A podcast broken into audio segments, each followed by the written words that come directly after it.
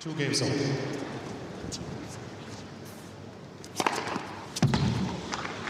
Fifteen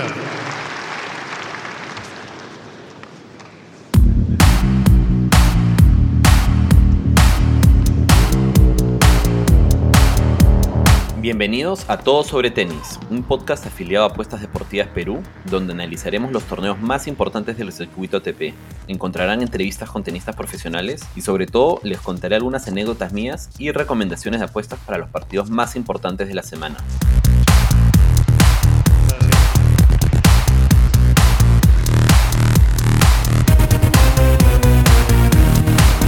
Hola, ¿qué tal? Estamos en otro capítulo de Todo sobre Tenis. El día de hoy estamos con Juan Diego Llosa, eh, periodista deportivo enfocado en tenis y que tiene varios emprendimientos relacionados al tenis aquí en Perú, así que creo que va a ser un invitado bastante interesante para poder conversar con él. ¿Qué tal, Juan Diego? ¿Cómo estás?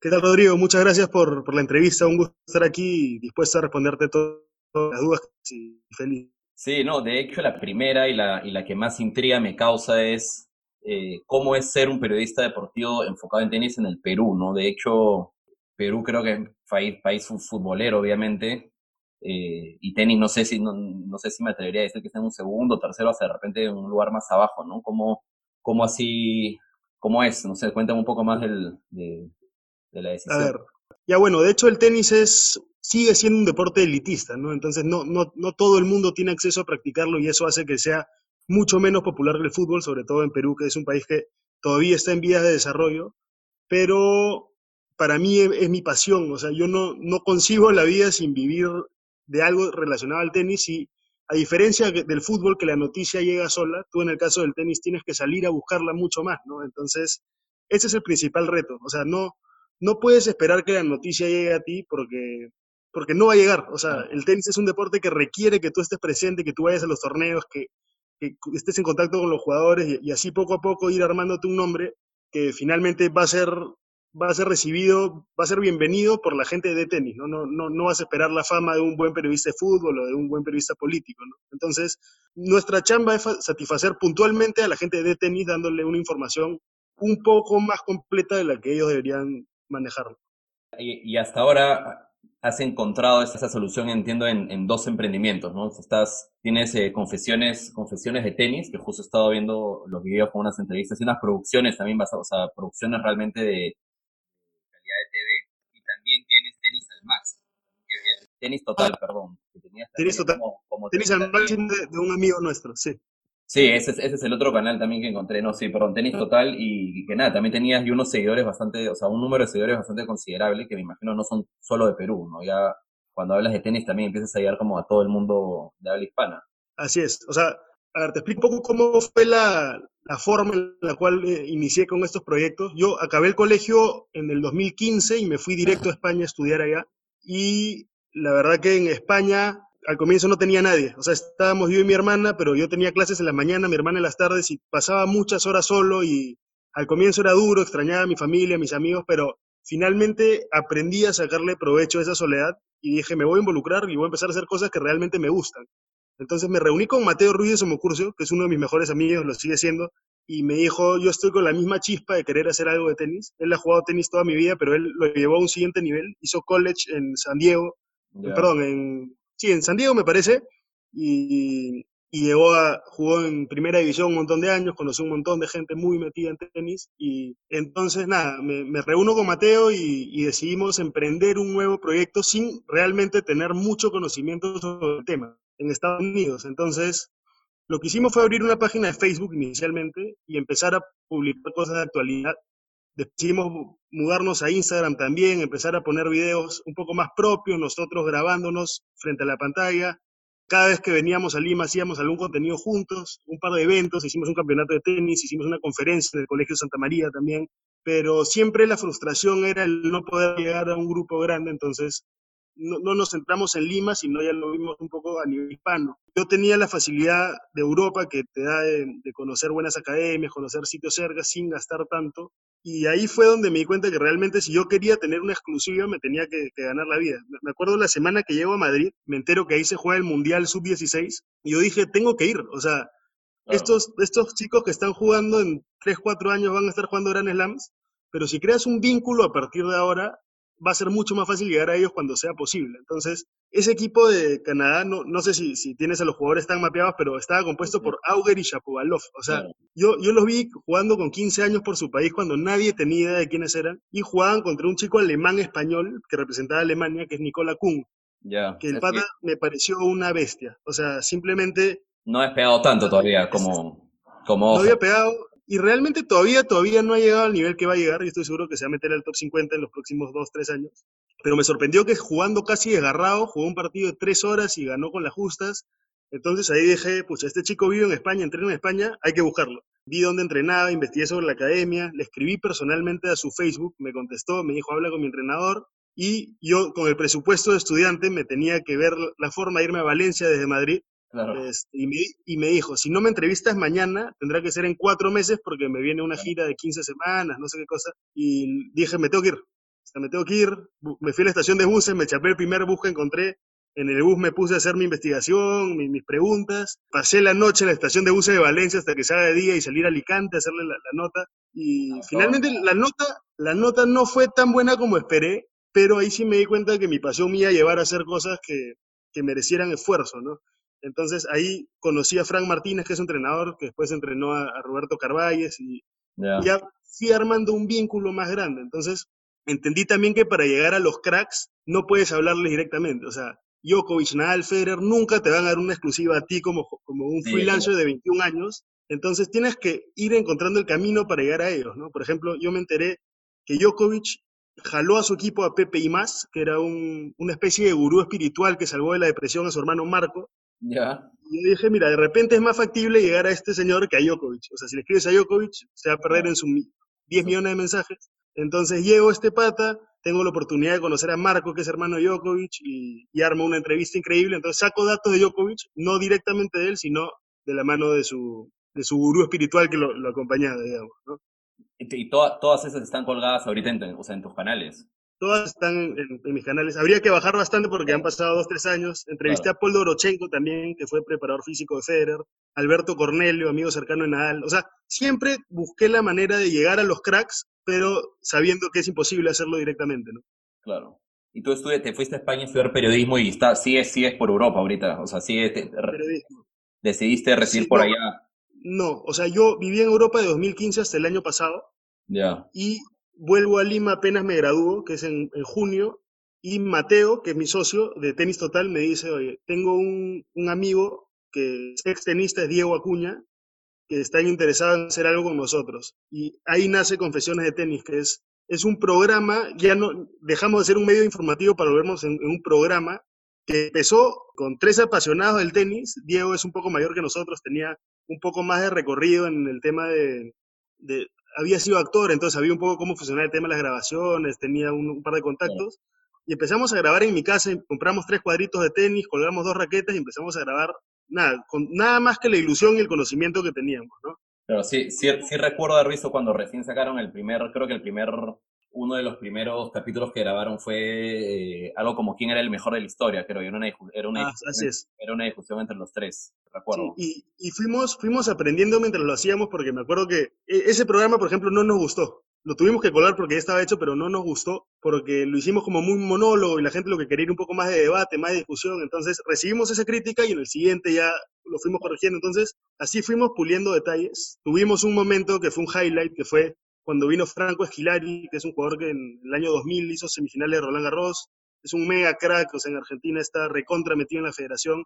Y nada, vino, lo entrevistamos en el Club Golf Los Incas, este, hicimos una nota muy completa que repercutió bastante. Y a partir de ahí, algunos canales se interesaron en, en comprar el, el proyecto, digamos, ¿no? Y, y lo compró UCI, que es un canal nuevo, que las siglas hacen referencia a un canal inteligente. Y empezamos a grabar en un estudio ya de grabación, con luces. Ah, este, buenísimo, con, una- ra- con- con razón, con razón, se nota, o sea, se nota que obviamente ahí, ahí están los equipos y está toda la producción detrás, ¿no? Claro, y para nosotros era una locura, o sea, pasamos de grabar en mi casa, que a veces pasaba mi mamá caminando y le decíamos y teníamos Claro. que cortar esa parte, Claro. a un sitio donde tienes una pecera de esos vidrios enormes con 20 personas en las computadoras dedicándose a tu programa de tenis, que es, o sea, un sueño hecho realidad por donde, por donde lo mires. Claro. ¿Y cómo se hizo ese acercamiento? Dices, a través de esta nota que, que tuvo repercusión, los contactaron y, y, y a raíz de eso se dio la oportunidad.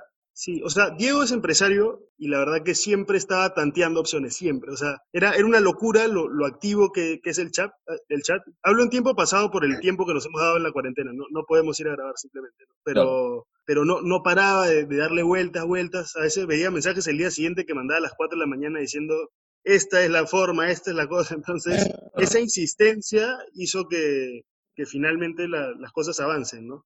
pero yo creo que otro factor que nos jugó a favor fue que, a pesar de que yo no haya sido un tenista destacado, sí compartí generación con muchos tenistas que hoy ya están, ya están arriba. Juan Pablo Varías es, es de mis más, más amigos, Arclon Huertas del Pino, Conner, conozco a Nico Álvarez perfecto. Entonces, es mucho más fácil conseguir cosas ahora, ¿no? Porque a Lucho, al Chino, a Matías, los conozco ahora por, por ya por estar en el medio, pero estos son mis amigos desde que tengo 10 años, pichangueo con ellos, entonces claro es bastante más fácil llegar a ellos y... ¿Entrenaste, o sea, jugaste, ahora, jugaste con ellos desde pequeño? ¿Arrancaron así mismo club, seguro, o algo así? Sí, no, no mismo club, pero lo, en los torneos, en los viajes a Trujillo, Arequipa, muchas veces estaban ellos. Claro. Armábamos grupos, siempre íbamos a comer los fines de semana y, y la, la, amistad se mantuvo, ¿no? Lo, lo, interesante también que vi es que, o sea, la, el, el, grupo acá de jugadores en Perú al menos tampoco es tan grande, entonces me imagino que es, si es que logras acceder a ello, tienes, me, o sea, me imagino que podrías llegar a tener contacto con todos, ¿no? O sea, yo ahora para este, esto de todo sobre tenis, en verdad yo no conozco a nadie, eh, sí he jugado tenis de, de, de niño también en, en, en el Jockey Club, no fui tan bueno, obviamente, no llegué, no llegué a los nacionales, etcétera, no, se quedó como, se quedó como un hobby. Pero ahora, en verdad, o sea, por Instagram, ¿no? Les, escribirles qué tal, una entrevista, y en verdad, por suerte, todos muy buena onda accedieron. No todos, ¿no? Me falta todavía llegar a algunos que están en, están en la mira dentro de poco, ¿no? Como Horna. De hecho, el chino Miranda le, le escribí también y me, me enteré que ahora vivía en Vietnam, creo, y entrenaba. En Vietnam. Sí, y que entrenaba un equipo ahí, me parece, lo cual no tenía ni, ni idea pero en general todos en verdad súper abiertos. Creo que a los que les gusta el tenis les apasiona, porque no hay, no hay término medio, creo, ¿no? Sí, 100%, 100%. Todos, todos ellos son recontra, recontra buena onda, recontra predispuestos. Muchas veces son ellos los que me escriben y no al revés. O sea, por ejemplo, ahora en la cuarentena, yo viajé con Juan Pablo a Santiago, con Juan Pivarías, que fue, fue bastante emocionante porque un peruano no jugaba un ATP desde 2008. O sea, se rompió un, hueco de 12 años y nada, su partido con Oransky, para empezar, yo viajo a Chile un lunes y Juan Pablo había perdido en la quali. O sea, ya estaba eliminado del torneo sí, y se retira un jugador a última hora, entra como lucky loser, me escribe y me dice, oye, voy a entrar al torneo, me saca mi pase de acompañante como, como amigo suyo y nada, lo, o sea, le gana Oransky, nos abrazamos, yo, yo, no podía creerlo, o sea, mi amigo de toda la vida y yo dándole la exclusiva a la gente en Perú sobre lo que había pasado en Chile, o sea, se me juntaron mil cosas al mismo tiempo. Estuve en, en, su box también en su siguiente partido contra Albert Ramos. Contra Ramos. Estuvo cerca el primer set. Tuvo un set point en el primer set. O sea, sí, yo estaba viviendo un sueño porque aparte el pase que, que, me dio me permitía estar en el launch de los jugadores. Entonces subía Ay. y me encontraba a Pablo Cuevas, me encontraba a Del Bonis, a todos. Y está mi sueño. ¿Y, fu fuiste, ese, ese, fuiste a cubrirlo como confesiones de tenis o fuiste a cubrirlo para algún, o, o fue más como dijiste, como, como amigo de Juanpa y a ver el, y disfrutar el torneo? O sea, la verdad que el viaje nació por unas millas que si no las usaba ya, se vencían. O sea, claro. me, me, llegó el mensaje este, si en marzo ya no las tienes, o sea, que aprovechalas. Y eh, tengo la suerte que el enamorado de mi hermana vive allá, en Santiago. Entonces tenía hospedaje, tenía mías y tenía, tenía la oportunidad de verlo a Juan Pablo y tenía la acreditación, que hace que ya no, no pagues entrar al torneo tampoco. Entonces, nada, se fueron juntando las cosas, pero llego a Chile Había con Juan Pablo eliminado. Con Juan Pablo eliminado y de la nada juega, gana su primer partido. Entonces, ver a un amigo hacer historia para el deporte que más te apasiona es, son, cosas que te hacen sentir que todo vale la pena, una vez más. ¿no? O sea, de, de, de, hecho, cuando, cuando hablé con él para la entrevista que le hice, lo que yo le decía es, o sea, yo durante mi juventud lo veía a Horna y lo veía al chino, que bueno, obviamente Horna, Horna jugaba full, full, full ATP, el chino Challengers y por ahí que entraba algún ATP, pero no sé, o sea, re, recuerdo haber estado en el colegio cuando obviamente el, los celulares todavía no están tan avanzados, pero haber visto, no sé, pues, por el, por el live score del rolandgarros.com, ver cómo Horna jugaba, avanzaba, ganaba partidos, etcétera, y era, era cada vez, o sea, cada vez que los veía jugar en estos grandes torneos era, era bastante emocionante y una ilusión, y ahora, o sea, desde, no sé, pues desde el año pasado, un poco más, que ya estos nuevos jugadores están cada vez subiendo más en el ranking y, y, y bueno, y obviamente lo, lo de Varías en los últimos tres meses, cuatro, no más, bueno, los últimos cinco o seis meses del año pasado que despegó eh, brutal, era acostumbrarte a verlo ganar, creo ya era, era, o sea, desde mi punto de vista como hincha, o sea, muy bonito y, y emocionante ahora poder, no sé, pues, jugar, jugó la quali de, de Australia, ahora lamentablemente, bueno, está suspendido todo, ¿no? Pero hubiese, me, me imagino que hubiese podido jugar la quali de Roland Garros también, que... Claro, me- claro. Estaba, estaba con ranking para jugarla. Sí, Y, y escuché tu podcast con, con Duilio Beretta y me pareció bien interesante porque el año pasado, en más o menos en septiembre, octubre, es que empieza esta racha Juan Pablo, que empieza en Campinas, después se va a Santo Domingo, después va, me parece que a Guayaquil y en Lima. Es, es muy interesante lo que te dice que yo me hubiera ido a un hotel, porque, o sea, yo estuve, estaba, estaba acostumbrado a verlo, no sé, lo- en un torneo X. En España me he juntado con él, una vez viajé a Mallorca y, y lo vi competir. O sea, los tenistas en verdad viven una vida bien solitaria, sobre todo cuando no, o sea, realmente son 10 o 15 en el mundo los que llevan una vida de superestrella, ¿no? Los Sí. demás son gente recontra sencilla, que va a comer a la calle y con suerte lo conoce una persona. Entonces, ellos están acostumbrados a esto y Juan Pablo llegó a Lima. Yo me acuerdo que le escribí para hablar y me dijo, ya, júntate acá. Llego y habían 35 cámaras, todas con luces, 30 micros encima, y yo dije, hay mucha presión acá y él no está acostumbrado. O sea, y, y de hecho fue alucinante. Para mí, o sea, a pesar de que Duilio dice que, que debieron ir a un hotel, yo también pienso que, o sea, si lo dice él es porque probablemente sea cierto. Juan Piz hizo un torneazo en Lima. O sea, le termina ganando a Thiago Seibot, que fue campeón Sí. en Chile, le ATP. que campeonó Chile, sí. Sí, pierde con Monteiro, que es un rival durísimo para jugar en García. O sea, ya, ya está dando señales de que puede ser un, un muy buen tenista. ¿no? Y que, y puede que 2000 bastante y que 2020 Monteiro ya, bueno, o sea, 2020 ya jugador ATP, ¿no? O sea, estuvo toda la, toda la fila García, Monteiro ya estaba ganando, pasando rondas casi que sin problema. Eso, eso también, eso también, o sea, lo conversé con, con Juan Pablo y me imagino que, o sea, ve- venir de esa racha, ¿no? Empezar el año con la gira de García Sudamericana y lesionarte al inicio de haber sido, o sea, debe ser, sí, o sea, un bajón tremendo, ¿no? Porque me imagino que es, es- esa es la, Obviamente después tenemos la gira en Europa de García, pero la sudamericana está cerca a casa, conoce, me, me decía, no, eh, conozco, he ido, he ido a, ya a, a muchos torneos antes, entonces por ese lado me imagino que difícil, ¿no? Para él tiene que haber sido muy, muy frustrante porque aparte la- los jugadores del cuadro... ¿Cómo? Él estuvo bien en Chile, o sea, físicamente, porque No, venía, casi, casi no lo juega, casi no lo juega. Me, me parece que, no, no, no quiero dar información que no tengo la certeza, pero me parece que Tupi le dice mejor anda a Lima a jugar la Davis con un torneo previo. claro, Juanpi me ha contado que, que, o sea, jugaba con miedo a su desgarro, o sea, cu- cuando patinaba pensaba más en no lesionarse que en hacer el punto. Entonces, esa inseguridad no, no lo acompañaba, pero en Chile logró soltarse, digamos, ¿no? Pero la gira que pierde, que es Córdoba, Buenos Aires, Río, Santiago, era una gira que a él le ilusionaba mucho porque son torneos en los inscritos, eran a los que ya les había ganado hace pocos meses, ¿no? Y, y venía Claro. con la confianza de hacer buena gira en, en, García, este, habían muchos puntos en mesa porque ya son torneos ATP, se te escapa una semis, un trepas en el ranking, una locura, no, y, y, y de- tuvo que retirarse en Córdoba.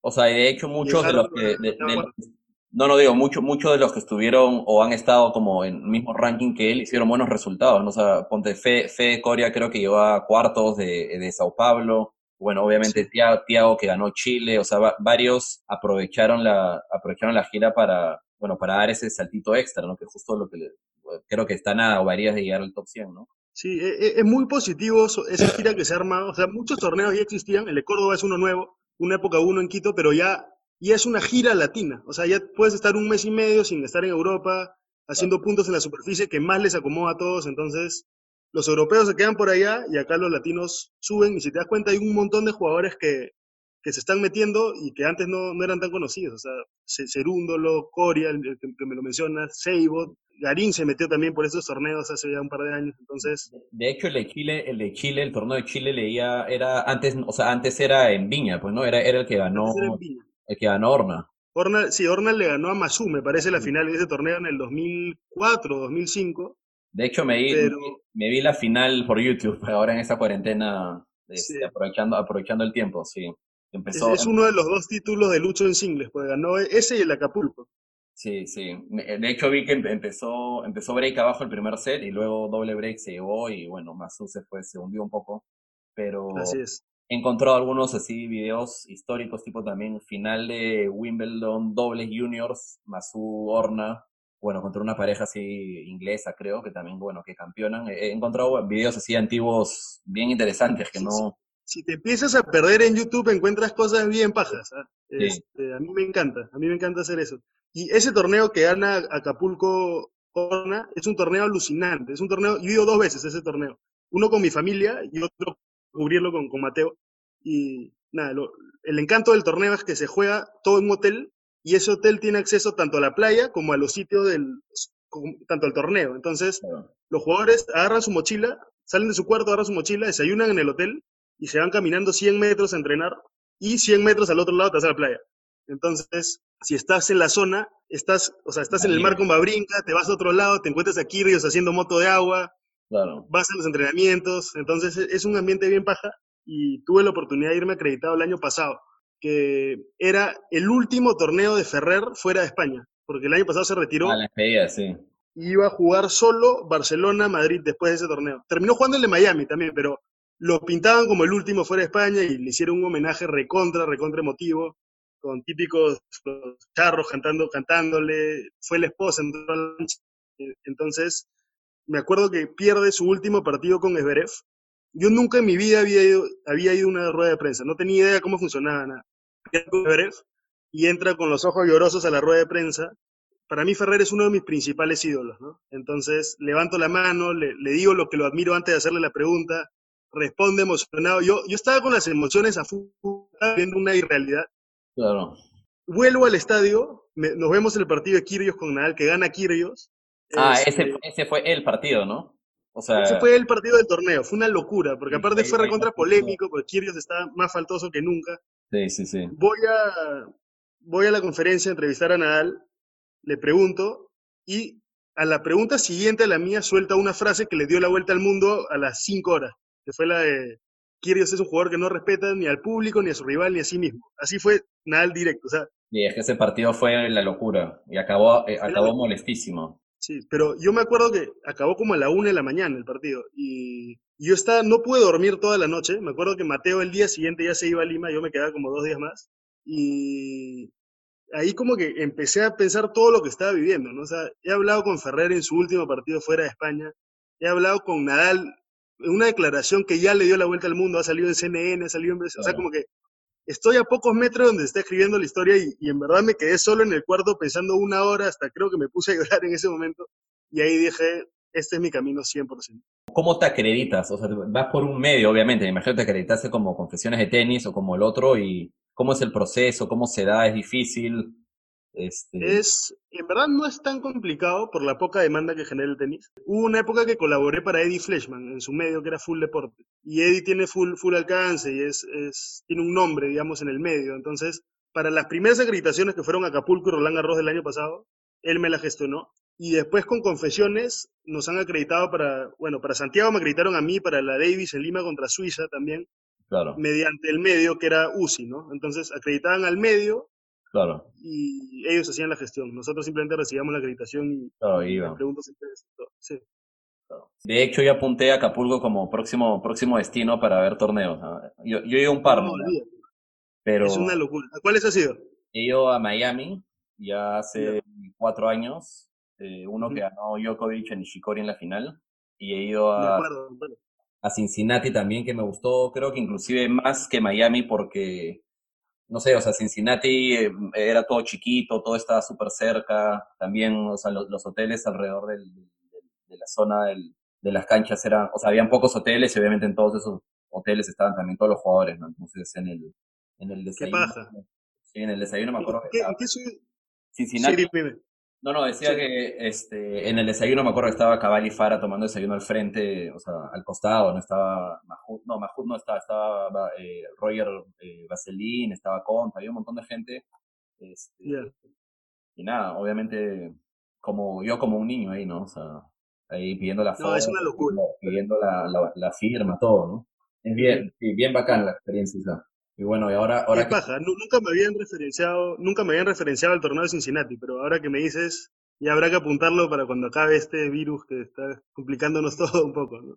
Sí, o sea, que de hecho como Masters 1000, creo precio, precio, o sea, entre los Masters, Masters 1000 creo más accesible para ir. eh, lo que encontré es donde estuvieran todos. O sea, de hecho, verlo Federer, un Federer londero, que bueno, no fue muy espectacular el partido. Yo me acuerdo, ¿ese partido fue el año pasado o hace dos? El, el año pasado.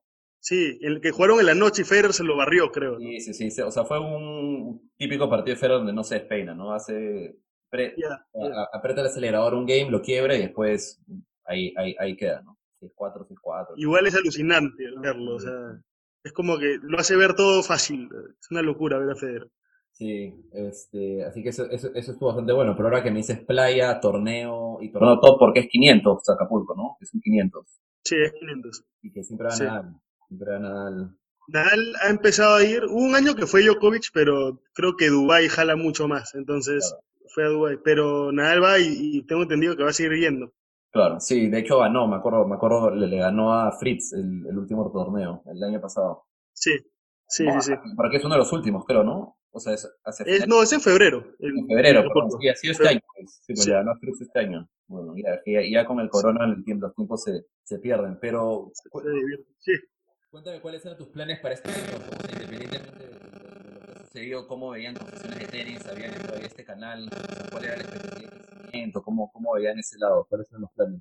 Bueno, teníamos un equipo de redes que se encargaba de, de difundirlo, hacerlo más, más, o sea, hacer crecer los seguidores en, en total. Tra- buscábamos mucho el boca a boca también, ¿no? Estuvimos en la serie contra Suiza, por ejemplo, y, y a las personas que se nos acercaban le decíamos, somos tal y tal, te invito a seguirnos. Y después, la otra forma de llegar al público es dándole un contenido de calidad, ¿no? Que era lo que, lo que más cuidábamos. O sea, estudiábamos mucho para los programas, éramos muy rigurosos, las imágenes de acompañamiento y todo. Ya vamos a anunciarlo un tiempo, le hemos dado una pausa al proyecto. Por ahora no va a poder seguir, pero creo que lo- los 20 o 21 capítulos que, que quedan grabados en YouTube y que van a estar ahí siempre colgados son producto de un buen trabajo, un trabajo serio y un trabajo de, de tres personas que se, se apasionaron bastante. De- de- el, el último que vi fue la entrevista a Pablo, a Pablo Arraya, porque el- Esa la hace solo Diego. Sí, por- porque justo le escribí por, por, por Twitter, ya lo seguía y bueno, dije, bueno, ahora, ahora las entrevistas se me están acabando, así que hay que, hay que buscar más y le escribí, bueno, respondió. Pero me vi, me vi la entrevista a ustedes que le habían hecho y sí, o sea, el, el juego entre, entre las historias que van contando y las imágenes que se han conseguido, muchas me imagino inéditas, súper bueno, ¿no? Porque obviamente no, no son fotos pues del torneo de hace 5 años, no son fotos de hace, no sé, 30, por lo menos 40 años, ¿no? El juego en la época de los 80s, 80s. Y Nada, es una buena chamba porque también el, el equipo de producción no es gente de tenis, es gente audiovisual, pero no de tenis. Entonces, es confiar en su criterio, que es bueno, es un buen criterio audiovisual, pero nosotros sabemos puntualmente qué foto acompaña mejor en ese momento. Entonces, es ir conversando, ir llegando al, al equilibrio exacto, ¿no? Claro. ¿Y qué, qué otros proyectos tienes pensados, o sea, relacionados, relacionados al tenis o, o- o referentes? O sea, como, como dijiste al inicio también, una de las cosas, no sé si más frustrantes es, o sea, es la, o sea, la pasión que se le mete a este tipo de proyectos, no las ganas y que al final el crecimiento no sea ni, ni a la velocidad ni, el- ni, ni en tamaño esperado, ¿no? Es- Sí. Sí, bueno, nada, ¿qué, qué, qué otros proyectos has estado relacionando, relacionados al tenis? ¿Qué, qué, es, qué estás pensando por ahí? Sí, o sea, ahorita le estoy dando mucho énfasis a mi Instagram personal de tenis, es Juan Diego Llosa Tenis, este, donde pongo recuerdos, voy a empezar a hacer un, un video en directo a la semana entrevistando a entrenadores, a jugadores, a preparadores físicos, y después estoy hablando, todavía no tenemos nada concreto, pero con Juan Pablo Varías, para hacer una especie de diario entrenador, no, jugador, periodista, como él transmite las sensaciones, yo, yo lo ordeno a redactarlo, yo un poco doy mi panorama desde el ángulo periodístico, pero está en pañales el tema, entonces todavía, todavía no, no estamos cerca de lanzarlo. Claro. Pero en los próximos meses yo, yo pienso viajar a Madrid ya para instalarme allá. Allá está mi familia, están todos, y desde ahí ver, ver en qué puedo innovar también. Claro. Yo de ahí, sí, sí, estuve, estuve, viendo- estuve viendo tu cuenta, hartas fotos con todo, o sea, te, te has, te has cruzado con todo, ¿no? Desde una con Djokovic Sí. hace 10 años, creo, cuando él recién empezaba, hasta, creo que una con, Fer- con Ferrer, con Ferrero, perdón, con Ferrero también hace Sí, 20, hace un montón de tiempo. por lo menos. Es, es que yo me iba, yo me acuerdo que mis papás son fanáticos del tenis también, me llevaban a los torneos y a veces coincidía con algunos jugadores en los hoteles, entonces me despertaba a 7 de la mañana solo y me iba con mi pelota esta que te la firman Sí. y me quedaba ahí cuatro horas en el sillón hasta que, hasta que era hora de ir a los partidos, ¿no? Pero no, nada, o sea, me vuelve loco el, el, el ambiente, digamos. Hasta que apareciera alguien, ¿no? solo que a veces, a veces yo decía, puta, pero están tomando desayuno, no me voy a meter yo a pedirle algo, ¿no? Como a veces también no quieres, no, no quieres, no quieres fastidiar su espacio personal. Y sobre todo cuando, cuando eres chivolo sientes que molestas menos, ¿no? Porque das, claro, sensación de ternura. Pero yo hasta ahora me encuentro estos cracks y me provoca hacerme una foto, porque 100%. La, la, época que estamos viviendo es, es la mejor época de la historia del tenis. No, no va a volver a pasar algo así, o sea, lo normal en los siguientes años va a ser que los Grand Slam se los repartan dos, dos un jugador, dos otro, pero que vengan tres a tener 20, 19, 17, no, no existe, o sea, no, no ha existido y no va a volver a existir. Justo por ahí tenía un, par de preguntas del Big Three. ¿Cuál es tu, tu preferido, por así decirlo? A ver, yo me considero más hincha de Federer que de los otros dos. No te podría decir cuál de los tres es mejor que el otro. Me parece que hay demasiados criterios y demás. Incluyen muchos criterios subjetivos para, para saber cuál es el mejor. A mí el que más me gusta es Federer porque fue el primero que me, que me enamoró 100%. Me parece que tiene el tenis más puro de los tres pero este, no puede dejar de lado la mentalidad de Nadal, la capacidad física de Djokovic. O sea, Djokovic cuando juega bien, no se le puede ganar. O sea, te mete, es una pared, te mete todo, entonces es difícil elegir entre los tres. A Nadal he vivido en España, sé la admiración que le tienen. Hay, hay discursos políticos de ministros que te dicen, tenemos que nadalizar España. O sea, es una locura. En un país con tan buenos deportistas que tienes a Fernando Alonso, a Pau Gasol, a Iniesta, nadie duda de que Nadal es el más grande de todos. ¿Y quién crees de ellos que, que, sea el que termine con la mayor cantidad de slams? Que de hecho es una de las discusiones ahorita que me imagino que Fer debe estar agradeciendo porque desde mi opinión no iba a ganar ya probablemente este año. Eh, Wimbledon obviamente es la oportunidad que tiene, ¿no? Pero debe estar agradeciendo que, que Djokovic y Nadal no sumen, ¿no? Creo. Yo estoy pensando si Federer implantó el virus en algún lugar, no sé, pero le, están, le está dando un salvavidas importante porque, o sea, este año para mí Nadal iba a ganar Roland Garros otra vez, ahí lo empataba, y Djokovic uno de los dos, o los dos, o sea, Wimbledon y US Open. Sí. Pero igual creo que lo deberían alcanzar los dos a Federer. porque a Federer yo no lo veo ganando otro Gran Slam. Sí, pucha, el Wimbledon del año pasado fue su, su última chance. Fue su última gran oportunidad. Y se le fue por un saque, o sea. Sí, ese 8-7, 40-15 creo que era donde tuvo para ganar. Dos, tuvo, creo que tuvo dos, sí. Eh, tuvo dos match points. Sí. Y, y, acá en Perú, y acá en Perú conoces jugadores, o sea, juniors, por así decirlo, que estén recién, recién empezando, porque me comentaba Duilio también que en mujeres, o sea, en niñas, habían muchos de futuro que perfilaban muy bien para llegar al circuito. Por ese lado, ¿cómo es el, el, panorama tenístico de Perú para el futuro, para lo que se viene? Sí, o sea, en verdad con optimismo. ¿eh? Tampoco te voy a decir tenemos al futuro tal o futuro tal, pero sí veo un grupo, sí veo una generación de buenos jugadores. He visto jugar a Rodrigo Montes de Oca, que es un chico que está viviendo en Argentina ahora, a Gonzalo Bueno, que es un chico de Trujillo, que lo vi jugar en el futuro, que se jugó hace un mes o dos. Me, llamó la atención. Ignacio Buses, otro chico que está jugando muy bien. Y de ahí en mujeres he visto jugar a Camila Suárez, que está jugando bastante bien. Este, Alesia Martínez, que es una chiquita que la rompe. Dayan Hayashida, o sea, Anastasia Mashkine. Creo que hay un buen grupo de gente que además se quiere dedicar al tenis. O sea, porque eso es importante, porque finalmente si eres talentoso, pero vas a hacer universidad y después trabajo, no, no te suma como, como nación de tenis, ¿no? Entonces, eh, son chicos talentosos, trabajadores y que se quieren dedicar. Entonces, de ahí van a salir uno que otro. Me imagino que la decisión de ser bien difícil también, ¿no? Porque cuando eres pro, ya obviamente todas las universidades americanas, etcétera, te invitan, o sea, que vengan, me imagino, súper becado. Pero también me imagino que, o sea, tomar, tomar esa decisión, o sea, son pocos creo los que se van becados y hacen su carrera de universidad y juegan, o sea, solamente son los americanos creo los que, los que logran tener una buena carrera después de la universidad, ¿no? Pero no he visto muchos más que ellos, o sea. Es, muy raro, es muy raro. Igual hay, mucha gente de tenis que recomienda siempre estudiar, pero es, complicado, o sea, es, una, es, la decisión más dura y la tienes que tomar a los 17 años, entonces no tienes la madurez para tomar la decisión más importante de tu vida, pero la tienes que tomar. Pero para mí, para los países que no tienen la inversión de Francia, Estados Unidos, de Australia para el tenis, la única forma de, hacer, de volverlo masivo es tener un referente. Y creo que Orna lo fue en su momento y Juan Pablo podría llegar a hacerlo en los próximos años. Sobre todo por lo también, o sea, esa referencia es, o sea, los buenos resultados también en Davis, ¿no? O sea, Orna independientemente de lo que hacía en el circuito, que obviamente tuvo una carrera exitosísima, lo que hacía por Perú, jugando acá, esas series a cinco puntos, dándolo todo, era creo lo que al final hacía que, o sea, lo viera jugar y decir, ¿cómo, cómo, cómo no me voy a pegar este deporte que tan, tan, tan lindo, ¿no? Exacto. O sea, de hecho, cuando Perú llega al Grupo Mundial en 2007, o sea, improvisaron un estadio en el Club Rinconada que parecía un estadio de fútbol. O sea, y, y eso quiere decir que la gente está ahí, pero todavía no se le está dando el material para llenar los estadios, ¿no? O sea, de hecho, Nadal jugó con Ferrer una exhibición en el Jockey en 2013, creo, y, también se llenó un estadio improvisado. Entonces, yo creo que la gente está ahí esperando que llegue el momento. Entonces, yo creo que podría llegar ese momento que haga que se vuelva a crear, a cre- crear la bola de nieve que se creó en la época de Isa y de Lucho. O bueno, o sea, bueno, no sé si lo bueno, ¿no? Pero tenemos un Challenger que también yo he tenido la oportunidad de ir el- el- los últimos dos años, que, Sí. que me ha acercado más al deporte de nuevo. Y bueno, sí veía los partidos llenos, o sea, desde las primeras rondas, o sea, sé que las canchas ahí en, en, en- en Miraflores no están, o sea, los stands no son tan grandes tampoco para tantos hinchas, pero, pero estaban llenos todos los partidos, ¿no? Desde, la, desde, Sí. el- desde los partidos del lunes hasta, hasta la final.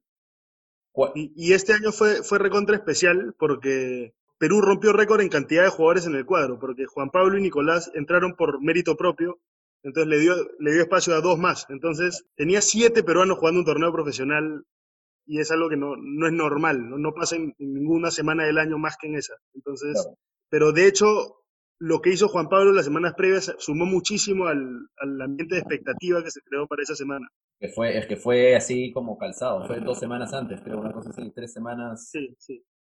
Y bueno, también mejor haber llegado fuera de la presión, el cansancio, por no, porque, o sea, jugó- lo- los, los torneos que los campeonó eh, fue a seis partidos, recuerdo, o sea, recuerdo que fue seis partidos, no, no tuvo ronda, Sí, claro. como recién estaba subiendo, o sea, estaba subiendo, escalando, no, no tuvo ninguna ronda de, de, de bye, por así decirlo, ¿no? Exacto. O sea, tenía que empezar de cero y le podía tocar el mejor en la primera ronda. Sí. Y ves, una de las últimas preguntas que tenía, ¿ves la posibilidad así en el futuro, no sé, tú que estás obviamente eh, y conoces más gente ligada, ligada al deporte, la posibilidad de llegar a tener un, un 250 en, en, en Perú? ¿O ya están copados, no? Porque me imagino que hay una cierta cantidad de 250 que pueden haber por la región y me imagino que deben Sí. estar ya- O sea, el tenis tiene tres, tres niveles de torneos. El primero son los torneos futuros, que la organización es bastante simple, ¿no? Es simplemente separar tu fecha con la ITF, demostrar que lo puedes cubrir económicamente y realizarlo.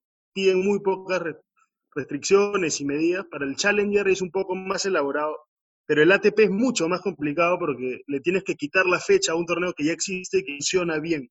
Entonces, no, no, es simplemente este, tener la capacidad económica de hacerlo, sino es demostrar que mereces quitarle un torneo que ha hecho sus méritos y que se ha ganado la ATP, que, que lo puedes reemplazar, ¿no? claro, Entonces, a corto plazo no lo veo factible. claro, dificilísimo. Sí. Sí. Lo bueno es Sería que- una locura. ¿Eh? Sí, lo bueno es que ya, o sea, en Sudamérica hay varios, o sea, cerca, ¿no? Como hablamos al inicio. Sí, claro. Pero igual no soy un experto en el tema, pero, pero leí algunas cosas de las que hace la, la, la federación, por ejemplo, la, la francesa con la australiana, cómo se intercambian los wildcards para los torneos, para los Grand Slams y las invitaciones, etcétera. Que bueno, claramente con todas esas oportunidades es por eso que Francia tiene, no sé, pues 10 jugadores en el top 100, 15 jugadores de repente. Eh, Australia no tantos, pero igual tiene equipazo, ¿no? Pero siempre tiene jugadores metidos, o sea, es loco. Sí, y, y Milman, por ejemplo, que creo que no era top 5 cuando le top 5 de Australia cuando le ganó a Federer en el US Open, o sea, es sí, sí, están ahí siempre, los gringos, los, los británicos, los franceses, o sea, y es todo consecuencia de la bola de nieve. O sea, para empezar, por ejemplo, Roland Garros, parte de sus ingresos que recibe por el torneo los reparten los jugadores de, que están saliendo, digamos, ¿no? Este, la USTA tiene un sistema recontra elaborado para financiar a sus jugadores, la Federación Australiana también. Entonces, no se puede competir contra esa capacidad económica, pero sí puedes hacer algo parecido a lo que Argentina a través de Vilas, ¿no? Que fue crear un modelo deportivo muy alto y a, través, y a través de él ir haciendo que el tenis sea más popular en, en tu país. De acuerdo. Y, o sea, y, y por eso creo que estamos acá con, con las iniciativas. La última, la última pregunta que tenía era ya, o sea, ídolo máximo fuera de, de, de- de- o sea, no tiene que ser peruano, ¿no? El, el, el máximo referente de tenis, es decir, el que más admiraste y por qué. Yo creo que Federer. Federer siempre. Para empezar, por un tema familiar. Federer en mi casa es como hablar de Dios. O sea, si Federer juega a las 3 de la mañana en, Austra- en Australia, estamos todos despiertos viéndolo. No nos perdemos un partido de 2003, creo, de Federer. Entonces, primero por ese tema, que cuando estuve alejado de mi familia en Madrid, este, chateábamos diciendo, "Ah, está jugando ahorita, ¿qué te parece? Tal, tal, tal. Y después por el personaje que es externo al tenis, por, por lo sencillo que es, por lo familiar que es, por todos los extras que tiene, me parece que hacen que la imagen completa del, del jugador íntegro sea la mejor de todas. Claro. Teniendo a Nadal ahí al, muy pegado, ¿ah? o sea, Nadal es otro ejemplo dentro y fuera, pero de locos. O sea, inclusive la esposa de Federer ahí, después de tantos años viendo todos sus partidos, tiene, tiene dos parejas de mellizos, creo, ¿no? Gemelos, creo. Dos hombres, dos mujeres, ya está. Hasta en eso... Sí, pero te pones a pensar, o sea, Federer le dio prioridad a formar una familia real que a buscarse la primera modelo que encuentre, ¿me entiendes? O sea, se nota que tiene todo muy ordenado y eso yo lo admiro un montón. Porque es fácil perderse siendo Roger Federer, me imagino.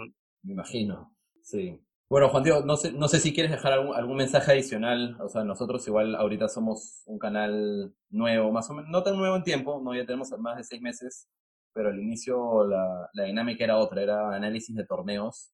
Ahora, obviamente que no hay, hemos girado a las entrevistas, pero igual estamos ahí empezando a generar una base de- de seguidores. No sé si tienes igual algunas últimas palabras. Sí, no, nada, la verdad que felicito tu iniciativa. Este, escuché tus podcasts ya registrados en Spotify, me, me gustaron todos. Me falta el de Juan Pablo, que creo que lo ha subido ahora.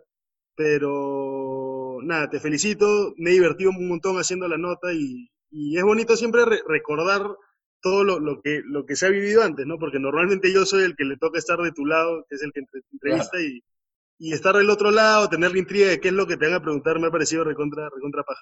Nada, gracias, gracias por el tiempo y obviamente mantengamos el contacto a ver, a ver cómo podemos seguir impulsando este tipo de iniciativas en el país. 100% Rodrigo, encantado. Cada vez que, cada vez que quieras, acabo de estar disponible. Muchísimas gracias. Conversamos. Listo. Chao Rodrigo, un abrazo. Two games on.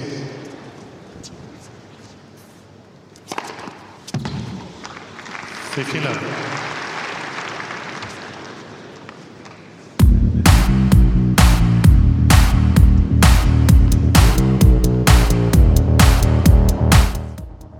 Gracias a todos por llegar hasta el final y escuchar este capítulo de Todo sobre Tenis. No se olviden de suscribirse en Spotify y Apple Podcast y sobre todo seguirnos en Instagram y recomendarnos a todos sus amigos.